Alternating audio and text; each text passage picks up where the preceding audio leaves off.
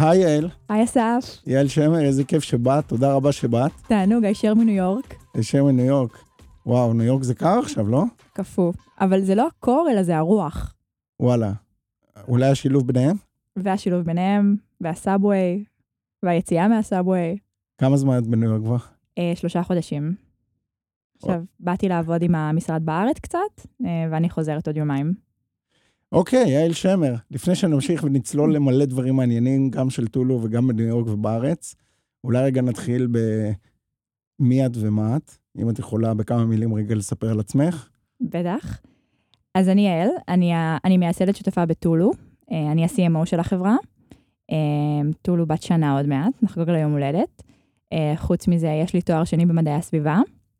כבר בערך חמש שנים שאני מתעסקת ב, בשינוי, בשינוי התנהגות לטובת, אה, לטובת שמירה על איכות הסביבה.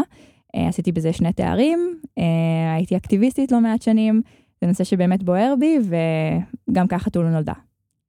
מדהים. לפני שנעבור לטולו, אני אשמח אם נדבר עוד בקטנה ככה על כל החלק שלפני טולו, על Mhm. האקטיביזם שלך לפני, כי ככה בעצם התחלתי להיחשף לפעילות שלך, ואני חושב שהיא מאוד מעניינת. אז אני אשמח אם רגע תתני כמה מילים על זה. כשאת אומרת חמש שנים אקטיביסטית חברתית, למה את מתכוונת? אז ב... עשיתי תואר ראשון במדעי הסביבה, אמ, ו... ובצבא הייתי מדריכת טיולים. לפני הצבא גדלתי בצפון קרוליינה. כן, אז חזרתי... באמת, גרתי חזרתי- שם, אה, איפה? באשוויל, באשוויל. כן? אז אני גרתי בראלי. טוב. אמ, חזרתי לארץ, עשיתי מכינה קדם צבאית במעגן מיכאל, ולמדתי מנהיגות ואקולוגיה, אה, ואז בצבא הייתי מדריכת טיולים, אה, והתאהבתי במדבר, אה, באמת, זה כל מה שעניין אותי, בין אם זה בעלי החיים במדבר, המדבר עצמו, כל מה שקשור למדבר. הדרכתי, הדרכתי טיולים בצבא, זאת אומרת, אה, ממש, זה... ואחרי הצבא עשיתי, אה, עש- החלטתי שאני רוצה לטייל, כמו, כמו כולם, אבל לא רציתי לטוס אה, רחוק, ורציתי ללכת ברגל. Um, ונזכרתי שקראתי ספר שקוראים לו קמי, הקמינו, זאת אומרת, זה ספר שקוראים לו המכשף של פאולו קואלו, אבל בספר הוא הולך uh, בדרך מאוד ארוכה בין uh, צרפת לפורטוגל ברגל.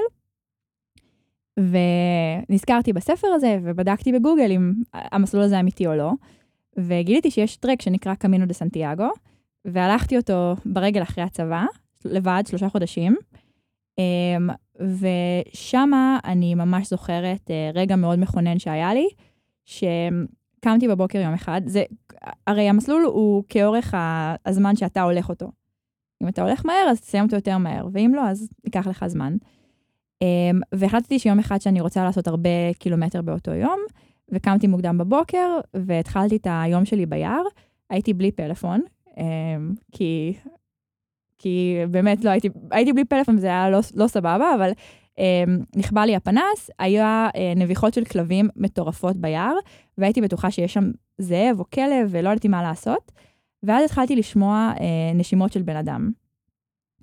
ואז, עכשיו יער חושך, חמש לפנות בוקר, יש עוד איזה שעה עד השקיעה, עד הזריחה, ויש נשימות של בן אדם, ואני כאילו, אוי, מה, כאילו, מה, לאן אני הולכת, מה אני עושה, למי אני מתקשרת, כן, אני הולכת למות. Um, ואני זוכרת שפשוט הלכתי ממש מהר לראש, ה, לראש ההר שהייתי בו, כאילו לראש היער, um, ואז גיליתי שכמובן עלתה השמש, ראיתי שיש, שאני ליד חווה, בחווה היה כלב, זה לא היה זאב, והיה שם את הבן אדם שישן, uh, שכאילו שמר על החווה, אבל הנשימות שלו היו כל כך חזקות, כי היה הד ביער, וכל הסיפור הזה גרם לי להבין דבר דווקא די מפתיע. שאני לא מפחדת מ- מהיער, או מהזאבים, או מאימתני הטבע, אני מפחדת מ- מ- מבני אדם. וזה לא שאני מפחדת מבני אדם, אלא אני יותר מפחדת ממה נעשה אחד לשני, או מה יקרה כשנגיע למצבי קיצון בכדור הארץ, בסיטואציות אנושיות, ואיך נתנהג. ובאמת הבנתי שיש תחום מחקר שנקרא כלכלה התנהגותית, ונורא חיברתי אותה לזיקה שלי, לזיקה הסביבתית. אמ, ואחרי שחזרתי מספרד, בעצם אה, הלכתי ללמוד מדעי הסביבה. אמ, ובשנה השלישית שלי נסעתי לפריז. אה, גרתי שם אה, חצי שנה, וכשהייתי בפריז היה שם את קאפ 21, שזה כנס האקלים הגדול ביותר שיש בעולם כל שנה. כל שנה הוא נמצא במקום אחר, וכשגרתי בפריז, למזלי, זה היה שם. ולמי שלא יודע, הכנסים האלה כבר 20 שנה לא באמת הובילו לתוצאות משמעותיות. וכשהיה 2015, והיה את הכנס בפריז, היה דרישה חברתית ודרישה של באמת המון המון כוח ציבורי, שאשכרה יקרה משהו מהכנס הזה, שאשכרה יתקבלו החלטות חשובות, והגיעו אקטיביסטים מכל העולם לפריז, וזכיתי להיות שם וגם ללכת להפגנות. ואני זוכרת שכל כך אהבתי את זה, את התחושה שיש, שאני לא לבד, ושיש עוד אנשים שאכפת להם מהנושא הזה. באמת פעם ראשונה שהרגשתי שיש עוד אנשים שאכפת להם מהנושא הזה והכרתי אותם, אז החלטתי שאני רוצה לחזור לארץ ולעסוק בזה. וככה שמעתי על מגמה ירוקה והצטרפתי לשם והייתי שם סטודנטית אה, פעילה שנתיים. הייתי בכנסת, קידמתי תחבורה ציבורית, תכנון ערים, שמירה על איכות הסביבה דרך הים. מדהים, מדהים. אז את בתוך העניין הסביבתי כבר הרבה זמן, ואני חושב שאחד הדברים שאותי עניינו בסיפור שלך ובטולו, שא', הסטארט-אפ מאוד מחובר ל-DNA שלך כיזמית, שזה תמיד מעניין, ואני חושב ששם גם מצליחים, אה, גם באופן אישי וגם העסק מצליח, הכל ביחד, כשהכל ביחד מחובר אז יש הצלחה. אז זה מעניין פעם אחת. פעם שנייה, אני חושב שטולו כסטארט-אפ הוא פשוט מעניין. ה product market fit שלו, הצורך שעליו הוא עונה וכו' וכו', ואני אשמח אם נדבר על זה. אז בואי נתחיל שנייה מהסיפור אה, שלך, איך הגעת לזה, איך הגעת, איך הגעת בכלל לחשוב על טולו? אז, אז קודם כל, טולו זה עבודה קשה של די הרבה אנשים כבר, אמ, אבל שנייה לפני שאני אסביר איך, אה, איך כל זה נוצר, אז ב, בשנה האחרונה של התואר השני הבנתי שאני רוצה ללמוד טיפה יותר לעומק מה זה יזמות חברתית. הבנתי שיש תחום כזה, שיש אנשים שעושים את זה, אה, שאפשר להתפרנס מזה. כאילו, באמת, זה היה גילוי אה, נורא משמח, כי באמת חששתי למה אני אעשה בחיים. אמ, והחלטתי שאני מגישה את עצמי לכל סמינר ותוכנית שיש כדי ללמוד את הנושא, ולשמחתי התקבלתי אה, לתוכנית ב-MIT, אמ, שבתוכנית הזאת בעצם הפגישו יזמים ישראלים ופלסטינים לשלושה חודשים אה, לעבודה מאוד מעמיקה ואינטנסיבית על פרויקטים, על, אה, על ventures. אה, שבסוף התוכנית הסטארט-אפים עם הרעיון הכי טוב והצוות הכי טוב מקבלים מענק מהתוכנית ויכולים לצאת אה, ל-MVP שלהם. אה, ובערך ביום הראשון הכרתי את ישי, אה, שהוא אדריכל, אה, ואתה יודע, זה התחיל כזה בשיחות על מה אנחנו רוצים לעשות ומה מעניין אותנו ועל עולם התכנון והעיצוב, אה, ואני הגעתי עם הרעיון הסביבתי אחרי שכבר היה לי אה, סוג של סטארט-אפ אה, בתחום החקלאות העירונית, אה, של גידול מזון בעיר והידרופוניקה. וכבר אז נורא עניין אותי הממשק בין טכנולוגיה לסביבה פיזית לקהילה. אה, ואני זוכרת שגם ישי נורא רצה לשמוע עוד על מה שאני עשיתי, וגם אני רציתי לשמוע עוד על איך הוא כאדריכל היה תוקף בעיות שאני רואה אה, בעולם הסביבתי. ודי מהר החלטנו שאנחנו הופכים להיות אה, אה, יזמים משותפים, אה, שאנחנו משתפים פעולה, אה, והתחלנו לחשוב על רעיון משותף אה, ב, ב, בעולם הבניין, בעולם היחידת מגורים הכי, אה, הכי שכיחה אה, בעיר. ואמרנו, טוב, אנשים חיים בבניינים כבר המון המון המון זמן. אחד הדברים שלא השתנה מעולם אה, זה איך הם חיים בבניין. אל מול זה שיש היום את ה-co-living, שזה הצד השני של זה, שאנשים אינטנשיונלי בוחרים לגור ביחד ולחלוק דברים, אבל זה לא, זה לא תקף לשאר האוכלוסייה.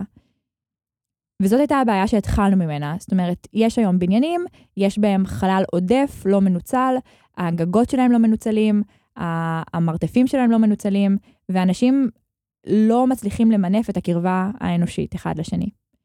אמ, ואחרי שלושה חודשים, אה, ההתחלה של טולו נולדה. אה, עוד לא ידענו לקרוא לזה טולו, קראנו לזה בשם אחר, זה נקרא way up, והחלטנו שהדבר הראשון שאנחנו עושים, אה, זה לעזור לאנשים להשכיר, להשכיר את הגג שלהם לחברות, בשביל להרוויח כסף לוועד בית. זה היה מאוד מאוד זה ספציפי. היה הרעיון הראשוני. זה היה הרעיון הראשוני. אוקיי. ידענו שהוא לא מדהים, אבל אמרנו בוא נתחיל בו. ואז חזרנו לארץ עם, אה, עם 50 אלף דולר. אה, מהתוכנית? כאילו? מהתוכנית.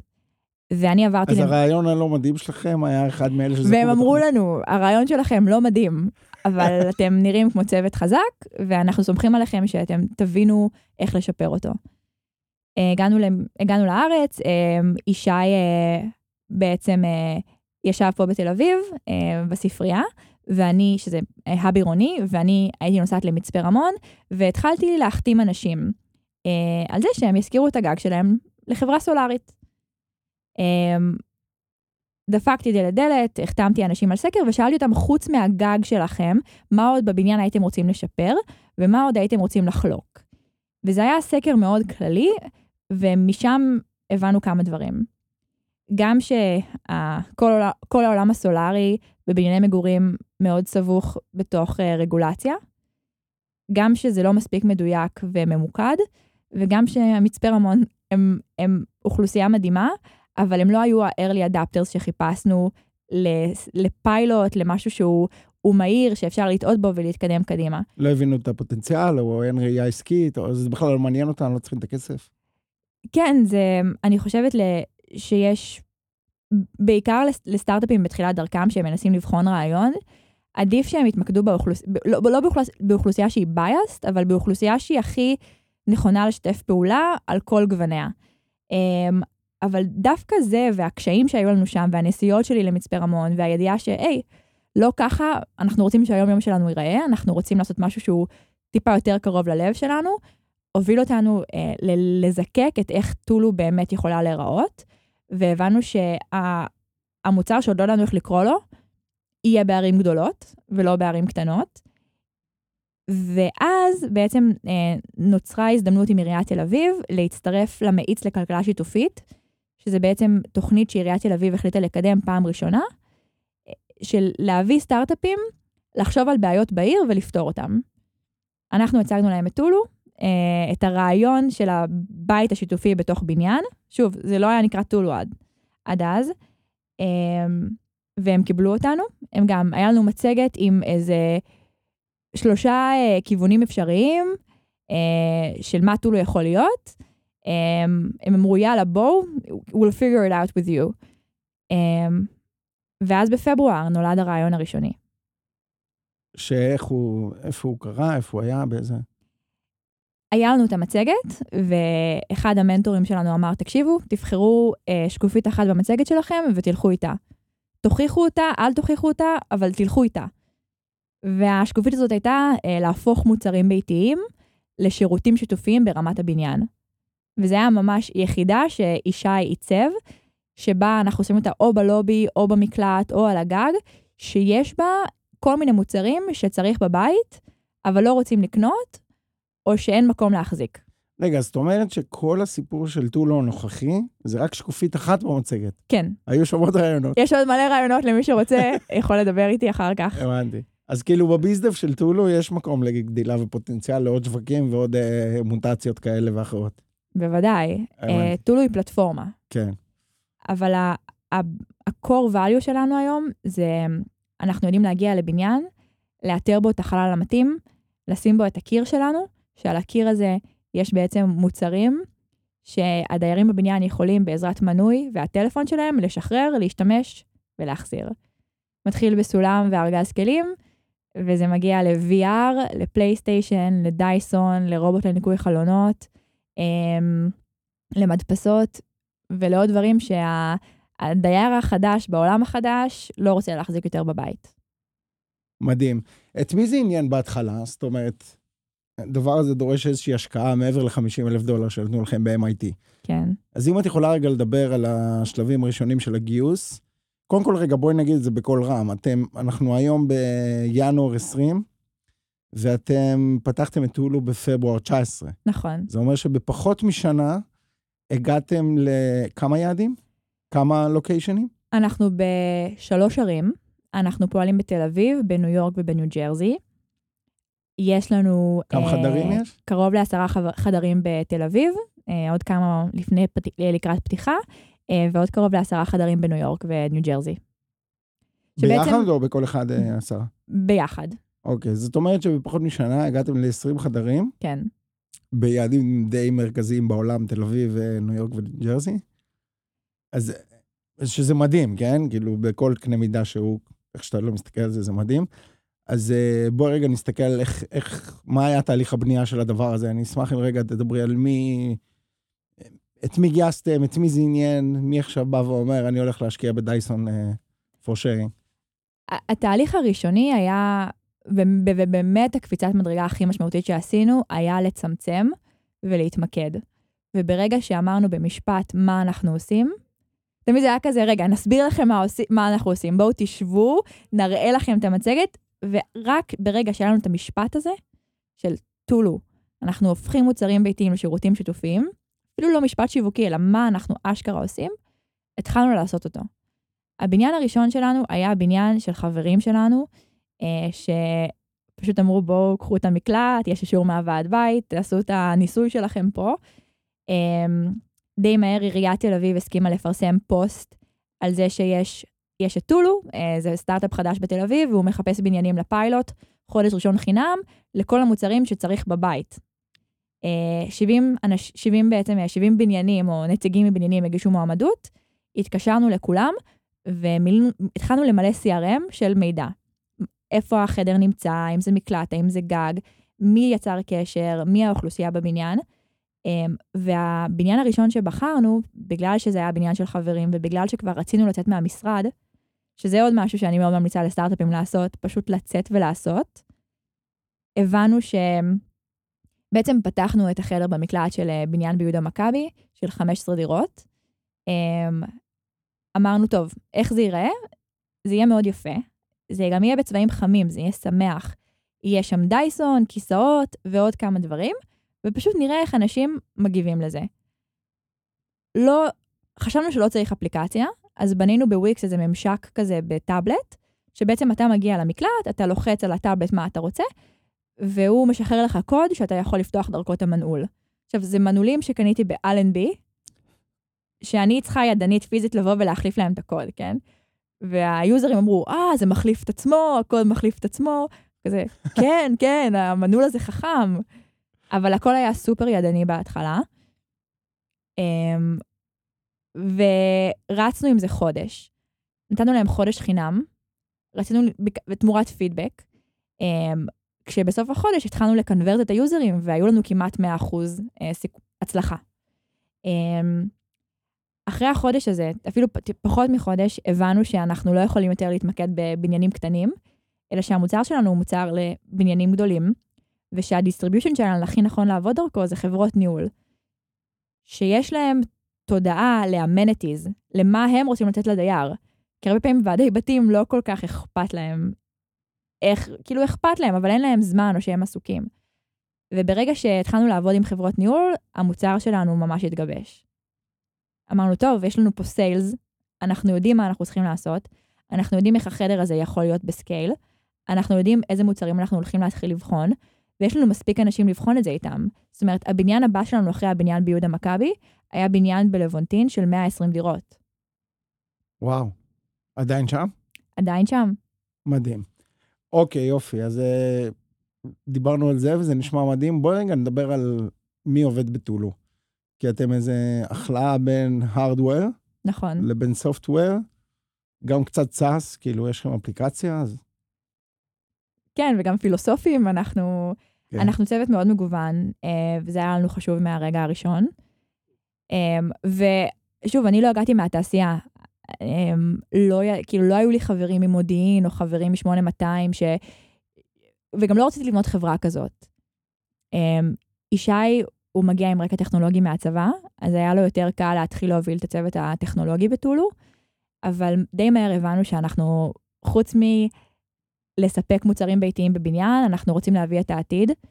ואנחנו רוצים באמת לשנות את הדרך שבה אנשים חושבים ומתנהגים עם מוצרים ביתיים. אמ, מה שברד עשו לקורקינטים, אנחנו רוצים את זה ויותר למוצרים ביתיים, ולדרך שבה בן אדם חי היום בבניין שלו. אמ, אז באמת יש אינסוף פוטנציאל בטולו, והכי חשוב היה לשמור על מיקוד. החלטנו שאנחנו, שהעובדת הראשונה של טולו תהיה מעצבת, כדי באמת להפוך את החוויית משתמש לכיפית, לאטרקטיבית, למודרנית, אמ, והבאנו את עדי. מעצבת web או מעצבת של החדר? מעצבת industrial designer. מישהי שבאה אוקיי. וחושבת על, ה, על החדר כחדר. Um, היום אנחנו כבר חושבים על החדר במימדים של unit, זאת אומרת משהו שהוא הרבה יותר קטן, הרבה יותר קומפקטי, שאפשר לבנות אותו בדק, כאילו בשעתיים, כמו איקאה, כזה כמו קיט של איקאה, כי היום אנחנו עדיין במצב שאנחנו צריכים שיגיע צוות אופרציה ויקים את, ה, את, כל, ה, את כל החדר. אחר כך אה, אני עוד הייתי עושה את האופרציה, הייתי מנקה את הדייסונים, הבאנו בן אדם שיעזור לנו עם האופרציה. אה, הבאנו... שזה בעצם גם רכש וגם תפעול של אז ה... בהתחלה זה היה ממש מישהו שפשוט יעזור לנו עם האופרציה. Mm. הבאנו את בנימין, שהתחיל באמת. להעביר אותנו מהטאבלט לאפליקציה, ופיתחנו אפליקציה בוויקס, שאנחנו עד היום עובדים עם חלק ממה שפיתחנו שם, uh, וויקס מחבקים אותנו והם ממש עוזרים לנו. אבל um, גם פיתחנו משהו שהיה מאוד אינטואיטיבי לאיך אנחנו מדמיינים את ה journey הזה. Um, וכשאורן הצטרף, אורן הוא יוצא אינטל, הוא עבד שם חמש שנים, אז האתגר שהיה לאורן לפתור זה איך אנחנו מורידים את המנעולים והופכים את החדר לחדר חכם. לחוויה שבו החדר יודע לדבר איתך, גם יודע להתאים לך את המוצרים. הכנסנו חיווי קולי, הכנסנו אה, סנסורים ו-RFID לחדר, ובעצם בנינו חוויית משתמש שהיא כמעט לא, מדריך, לא דורשת פלאפון, חוץ מפשוט לבחור את המוצר, לסרוק אותו. המוצרים, אתה יכול לבוא, לקחת אותם, לצאת ולהיכנס, וזה הכל. נשמע מדהים. אני רוצה רגע להתמקד פה. מי האנשים שהיום עובדים? סיפרת על חבר'ה שנכנסו, יצאו, התחלת מזה שהגיע מהצוות. היום, as we speak. as we speak. אנחנו שלושה שותפים. אני ה-CMO, ישי ה-CEO ואיתמר הוא ה-COO. איתמר אחראי על הרכש ועל ה expansion ועל החדרים ועל האופרציה.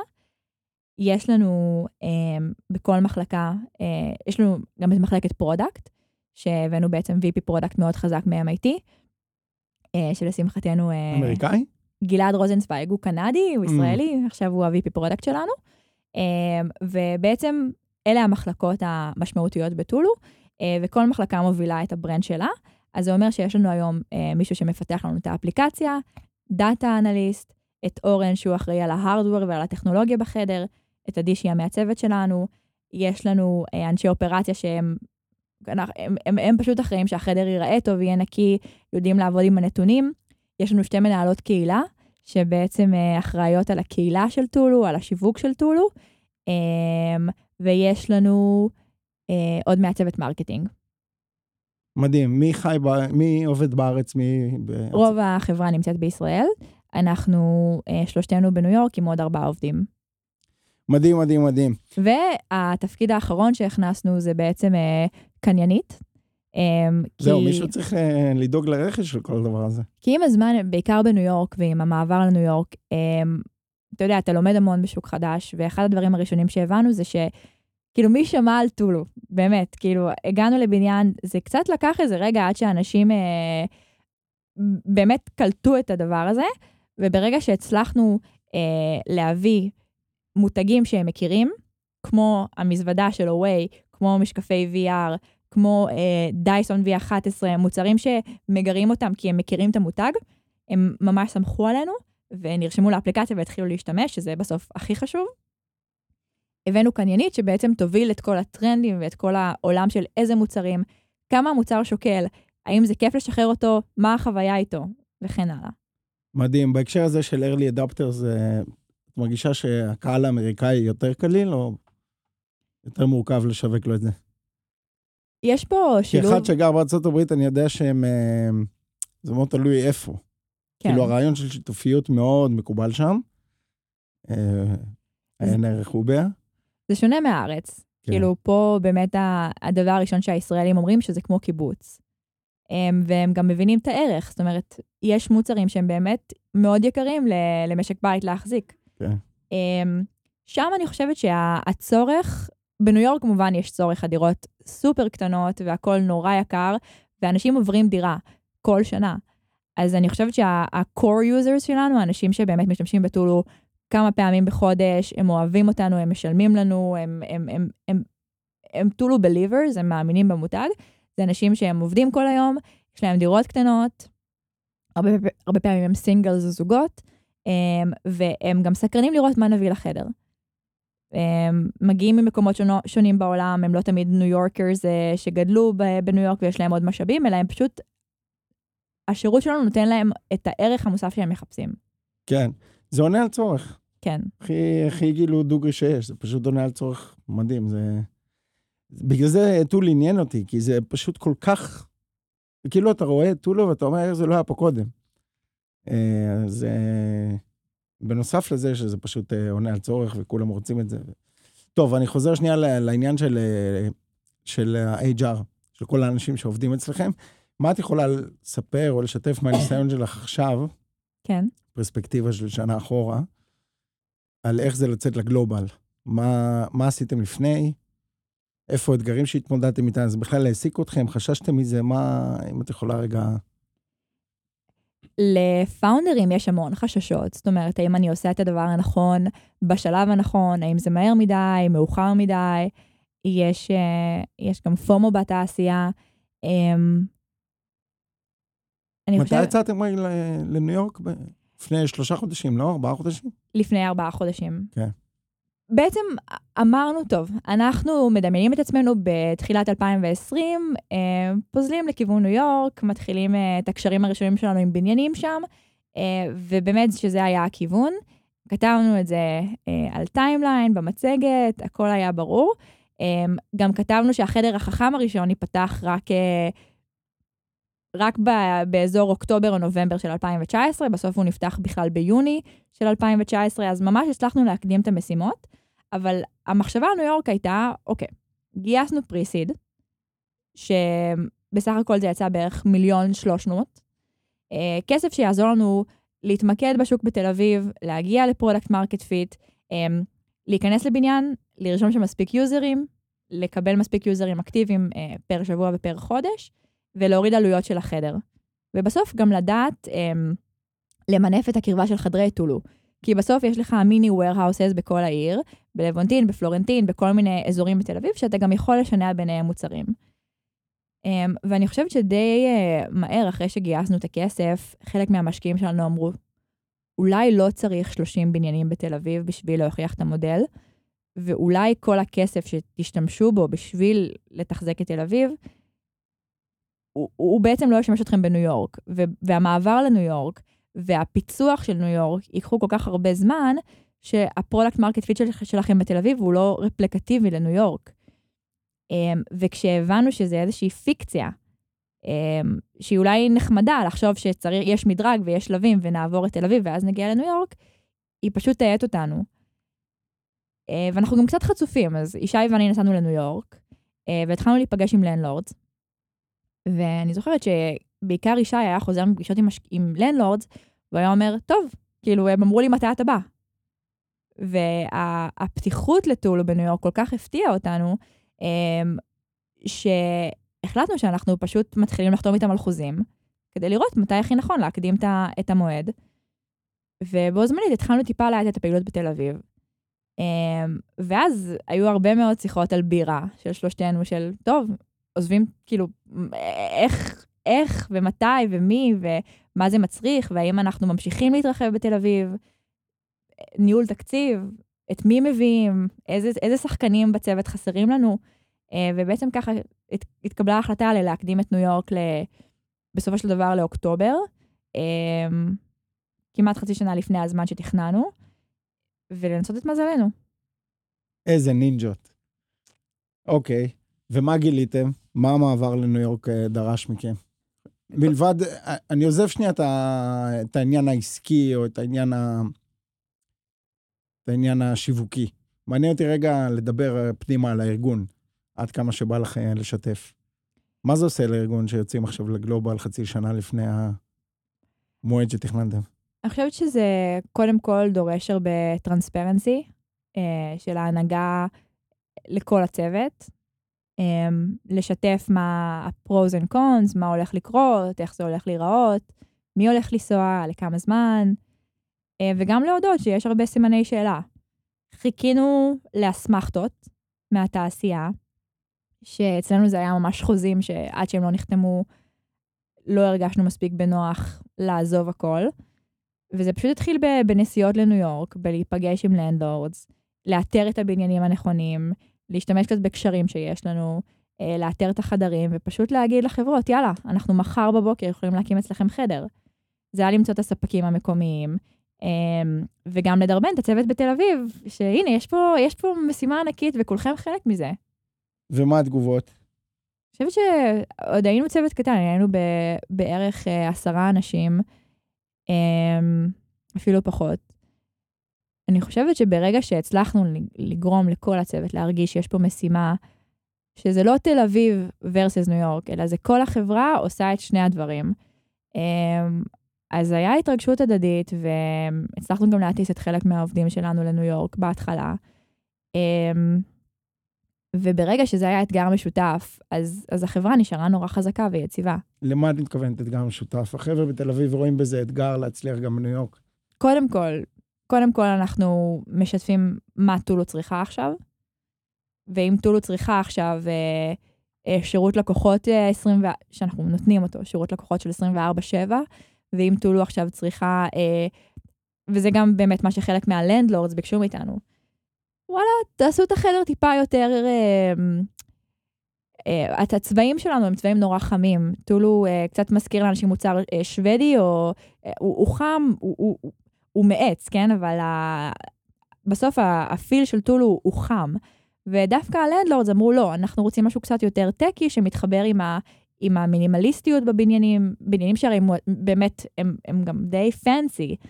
אז הצבנו טולו uh, uh, 1.5, שזה בעצם הטולו היותר משודרג, שהוא עם קיר כחול, uh, עם uh, קיר לבן ורקע כחול, ויש לו לדים, והחיווי הקולי הוא טיפה שונה. Um, אל מול החדר, ב, לצורך העניין בשדרות נורדאוס, שזה חדר שהוא קצת יותר מזכיר um, תחושה ביתית וקהילתית ו, ומשפחתית. אז זה היה ממש לדמיין את הקהל, את, ה, את הקהל החדש שלנו ולקחת את זה כאתגר משותף של כל המחלקות בחברה. ואיך זה בא לידי ביטוי שזה אתגר משותף? כאילו ב... שעות שינה, הפרשי, הפרשי זמנים, אה, כולם נתנו אקסטרה אה, בשביל שנצליח לצלוח את הבניינים הראשונים ולעבוד ביחד. והאנשים שאני מנהלת היום בצוות שלי, היו, ידעו שאני מתמודדת גם עם, אה, עם שני לוקיישנים, אה, וזה פשוט הרגיש שיש איזשהו מאמץ משותף ללהצליח ביחד, ולא להסתכל על זה כקבוצה, ולא כ, אוקיי, יש עכשיו את הצוות שנסע לניו יורק, והוא מתאמץ, ואנחנו בארץ. או... אז אם founder שומע את הרעיון הזה, ויש לו סטארט-אפ פחות או יותר באותו scale של אה, טולו, מה מבחינתך ה action plans שהיית ממליצה לו לעקוב אחריהם במעבר הזה מישראל ל global? קודם כל צריך לדעת מה, מה היעד ב global. זאת אומרת, אני חושבת שרק לנסות לראות איך השוק האמריקאי מגיב למוצר זה כללי מדי. אנחנו, היה לנו KPI של כמה בניינים אנחנו רוצים להגיע אליהם, עם כמה landlords אנחנו רוצים להיפגש, תוך כמה זמן אנחנו מקימים את החדר הראשון. ממש KPI לכל נסיעה שלנו לניו יורק כדי למדוד את עצמנו. ובסוף זה היה לשים תאריך שבו אנחנו פותחים את החדר הראשון בניו יורק, כי אם לא היה לנו את התאריך הזה, זה היה יכול לקחת חצי שנה. זה לקח חודש. מהרגע שהחלטנו. התאריך היה חודש אחרי ההחלטה. כן, אנחנו עוד ישבנו לבירה, עוד ביולי כבר היה לנו פרויקטים בקנה פה בארץ, פרויקטים מאוד גדולים, שחשבנו אם, האם נכון שהם יעקבו או לא יעקבו את ניו יורק, כי בסוף זה, אנחנו סטארט-אפ קטן, אז לא נכון לפצל את הקשב כל כך. אז לכל יזם או יזמת שחושבים על, על התרחבות, צריך להבין בדיוק מה רוצים להוציא מההתרחבות הזאת, האם זה השלב הנכון לחברה, והאם אולי אף פעם לא יהיה השלב הנכון, וכן כדאי להיות טיפה ריסקיים וטיפה חצופים, ולנסות ולהגיע לכמה הישגים אה, אולי יותר מינוריים, בשביל לקבל את האסמכתה, ואז להקצות את המשאבים הנכונים.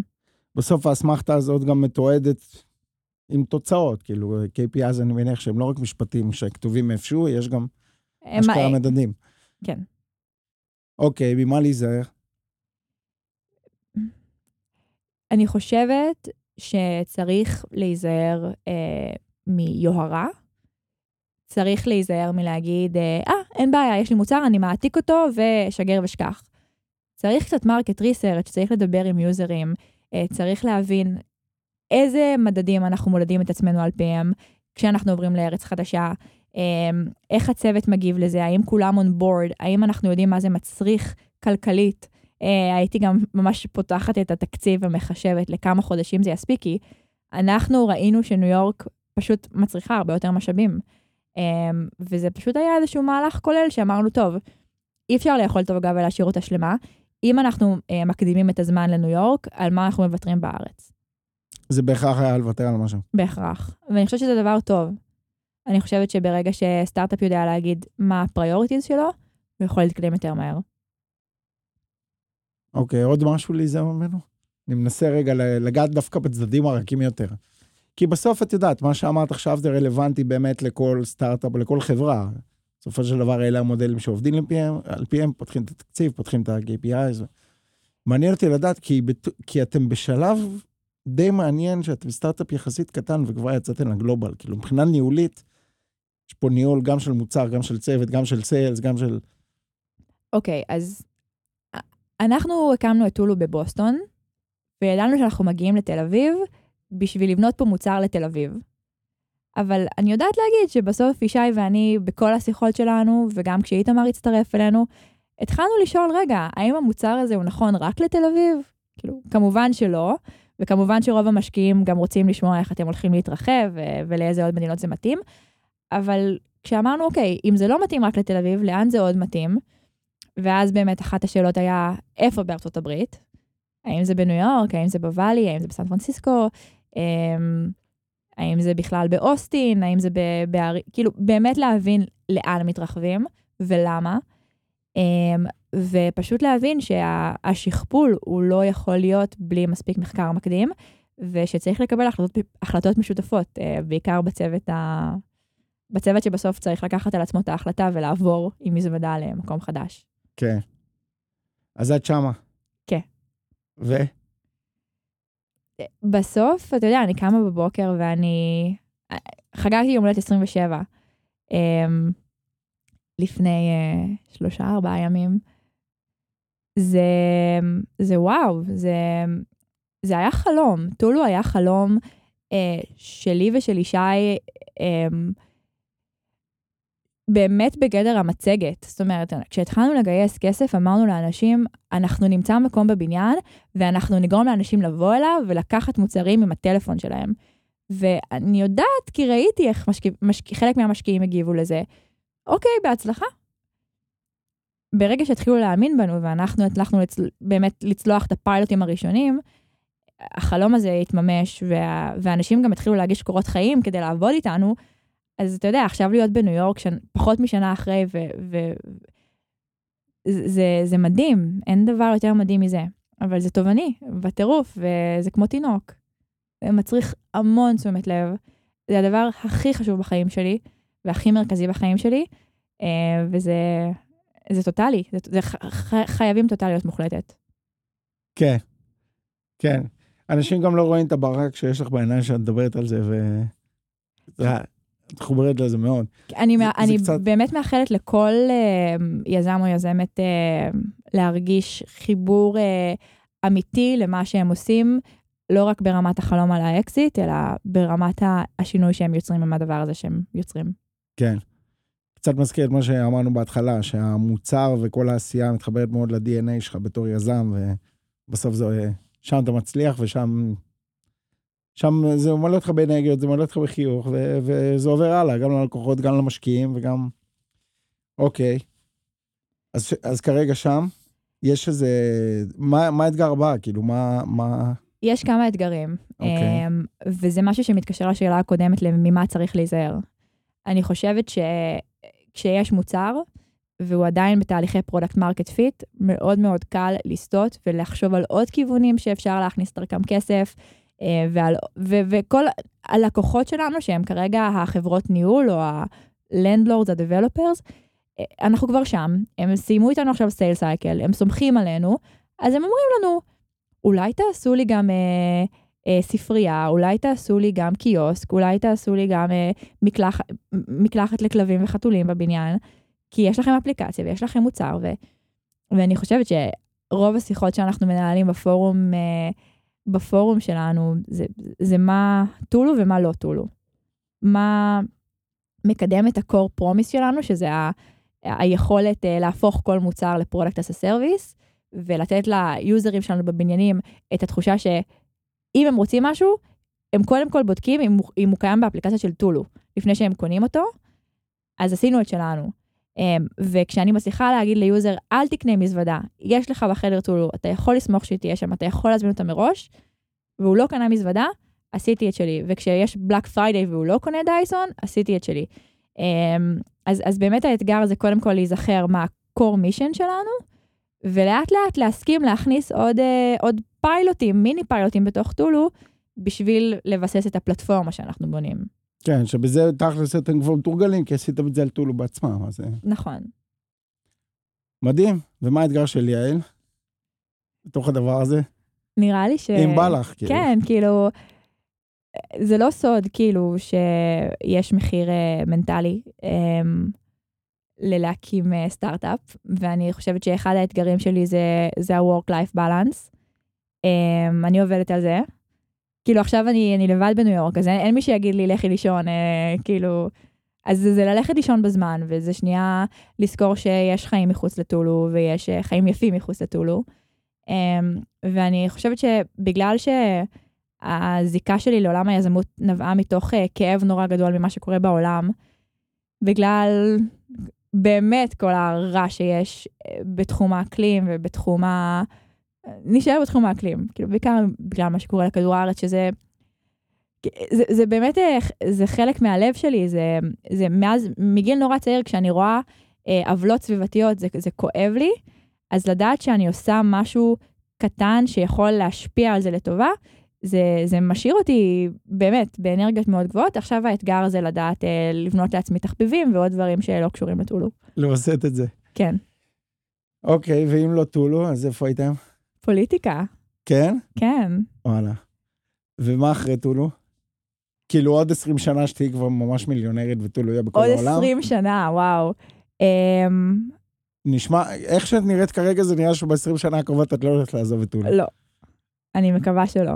אמ, אתה יודע, אני הייתי שמחה לפתוח איזה בית השקעות ולהשקיע ביזמיות צעירות ולקדם נושאי סביבה ו, אמ, ולהיות חברת כנסת בהמשך אולי, אבל אתה יודע, זה...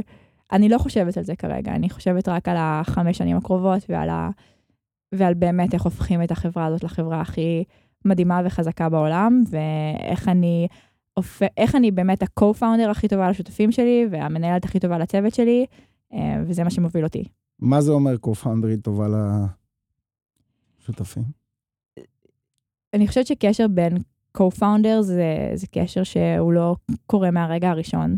זאת אומרת, צריך uh, רמת אמון נורא גדולה, וצריך, uh, בסוף, אתה יודע, בא לך לבלות עם הבן אדם בסוף היום, או בכל היום, כאילו זה באמת קשר מאוד מאוד מחייב. אז, אבל זה להיות בן אדם שיש לו מילה, וזה להיות uh, בן אדם שאומר שהוא יעשה משהו ולעשות אותו, ולסיים את המשימות שלי עד הסוף, ולעמוד בדדליינים, ובעיקר לתקשר. היי, hey, אני לא מספיקה להגיע לזה, היי, hey, עשיתי טעות, היי, hey, נראה לי שכדאי שמישהו אחר יעשה את זה. היי, hey, צריך להביא לצוות שלי צלע שהיא יותר טובה ממני ב-XYZ. זה להיות co-founderית טובה, וזה גם לשאול אותם, כאילו, אתה יודע, ישי ואיתמר הם מאוד שונים ממני, הם הגיעו מהרבה שנים בצבא, הם, הם גם גדולים ממני בהרבה, ב- ב- בלא מעט שנים. אז גם לשאול אותם איך אתם מרגישים, ומה, ואתה יודע, להכניס כזה לצוות קצת את, ה, את הנשיות ואת הדאגה, ולדעת שזה מרתון, ולהזכיר להם שזה מרתון. איך זה להיות אישה בעולם הזה? את מרגישה שזה מעניין אותי, כאילו, מבחינת השותפים ברור שיש את הדינמיקה הזאת, שאין ספק שאת מביאה לשם צדדים שאולי אין להם, אבל מעניין דווקא בעיני משקיעים או בעיני לקוחות, להיפגש עכשיו עם לנדלורדס בארצות הברית, זה מרגישה שזה משפיע? זה, זה אישו? זה... זה כל מה שאני מכירה, אז אני, אין לי השוואה לאיך זה להיות גבר בעולם. Um, יש הרבה מקום לשיפור בתעשייה של הנדל"ן ושל הפרופטק. Um, כאילו כיזמת, אני, יש באמת המון משאבים שיש היום uh, סביב לקדם יזמות נשית ולעזור, uh, אתה יודע, זה, זה, זה שיח שהוא, הוא, אני מאוד מסכימה איתו ואני חושבת שצריך לנהל אותו, אבל um, אוקיי, נפריד את זה לשניים. איך זה להיות אישה בעולם היזמות, זה, זה מדהים. כאילו, יש המון משאבים והמון אנשים שרוצים לעזור לי והמון אה, כלים, ו- ואין בן אדם שאומר לי לא כשאני מבקשת עזרה, כי אני יודעת שזה חשוב לאנשים לעזור, באמת לעזור. יש עדיין biases בתעשייה, אני חושבת שאם הייתי מגייסת כסף לבד, או אם היינו אה, שתי נשים co-founderיות, היה לנו יותר קשה. אני- למה? כי אני יודעת להגיד שעדיין יש משהו אה, בלראות כשיזמים רואים אה, את עצמם כ, כגבר צעיר. רוב, רוב המשקיעים היום הם גברים. ואני מחפ, אני מחפשת אקטיבית אה, משקיעות נשים, אבל שוב, חשוב לי שהמשקיע או המשקיעה היו אה, גם מעולם תוכן שלנו. אבל רוב המשקיעים היום הם גברים, וכשהם אה, משקיעים בחברה, אז היזמים עצמם מאוד חשובים להם, ואני חושבת שבגלל שיש יותר משקיעים גברים, יותר קל להם להשקיע בגברים אחרים, כי הם רואים את עצמם ביזם, הם רואים את, ה, את הברק בעיניים והם מזהים את זה, ואני חושבת שיש שם גם יותר אה, אמון וביטחון ביזם. אני לא יודעת להגיד, שוב, זה רק gut feeling, אבל אני חושבת שזה גם, כאילו זה מוכח, לאנשים יותר קשה לגייס כסף. אבל אני לא חוויתי את זה, כי יש לי שותפים גברים, אז אה, אנחנו שלושה, ואני לא יודעת איך זה היה אם הייתי לבד. ומבחינת אה, לקוחות ועובדים? אמ, חשוב לי, חשוב לי להיות אותנטית. זה משהו שהוא לא מגדרי, אבל פשוט חשוב לי להיות אותנטית. כן. חשוב לי להודות שאני לא יודעת משהו. חשוב לי לשאול ולהתייעץ עם אנשים. הרבה פעמים בטולו אני הסמכות הניהולית, אבל אני לא הסמכות המקצועית. זאת אומרת, מפתחים אפליקציה, אז אני יכולה לנהל את הבן אדם שמפתח אותה, אבל אני לא יכולה להגיד לו מקצועית מה יותר טוב לעשות. כן.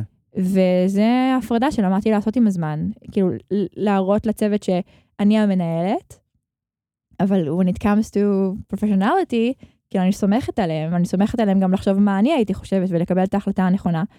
אבל אמ, זה ממש אה, עקומת למידה מטורפת. זאת אומרת, עד שלא התחלתי לעשות את זה, לא ידעתי כמה, כמה אנרגיה זה דורש, וזה מאוד מתגמל. טוב, וואו, נראה לי שכיסינו את כל, כל הסיפור של ליאל שמר ושל טולו, גם מאיפה זה הגיע, גם איך גדלתם, גם מה זה אומר להיות אישה. ואפילו קצת דיברנו על איפה היית אם לא היית בטולו. אה, אז תודה רבה, יעל, היה כיף, ויש לך אנרגיות אה, מטורפות, ואני בטוח שטולו תעוף למקומות מדהימים. תודה. אז אה, תודה רבה שבאת, ונתראה בקרוב, שיהיה בהצלחה. תודה, אסף, תענוג.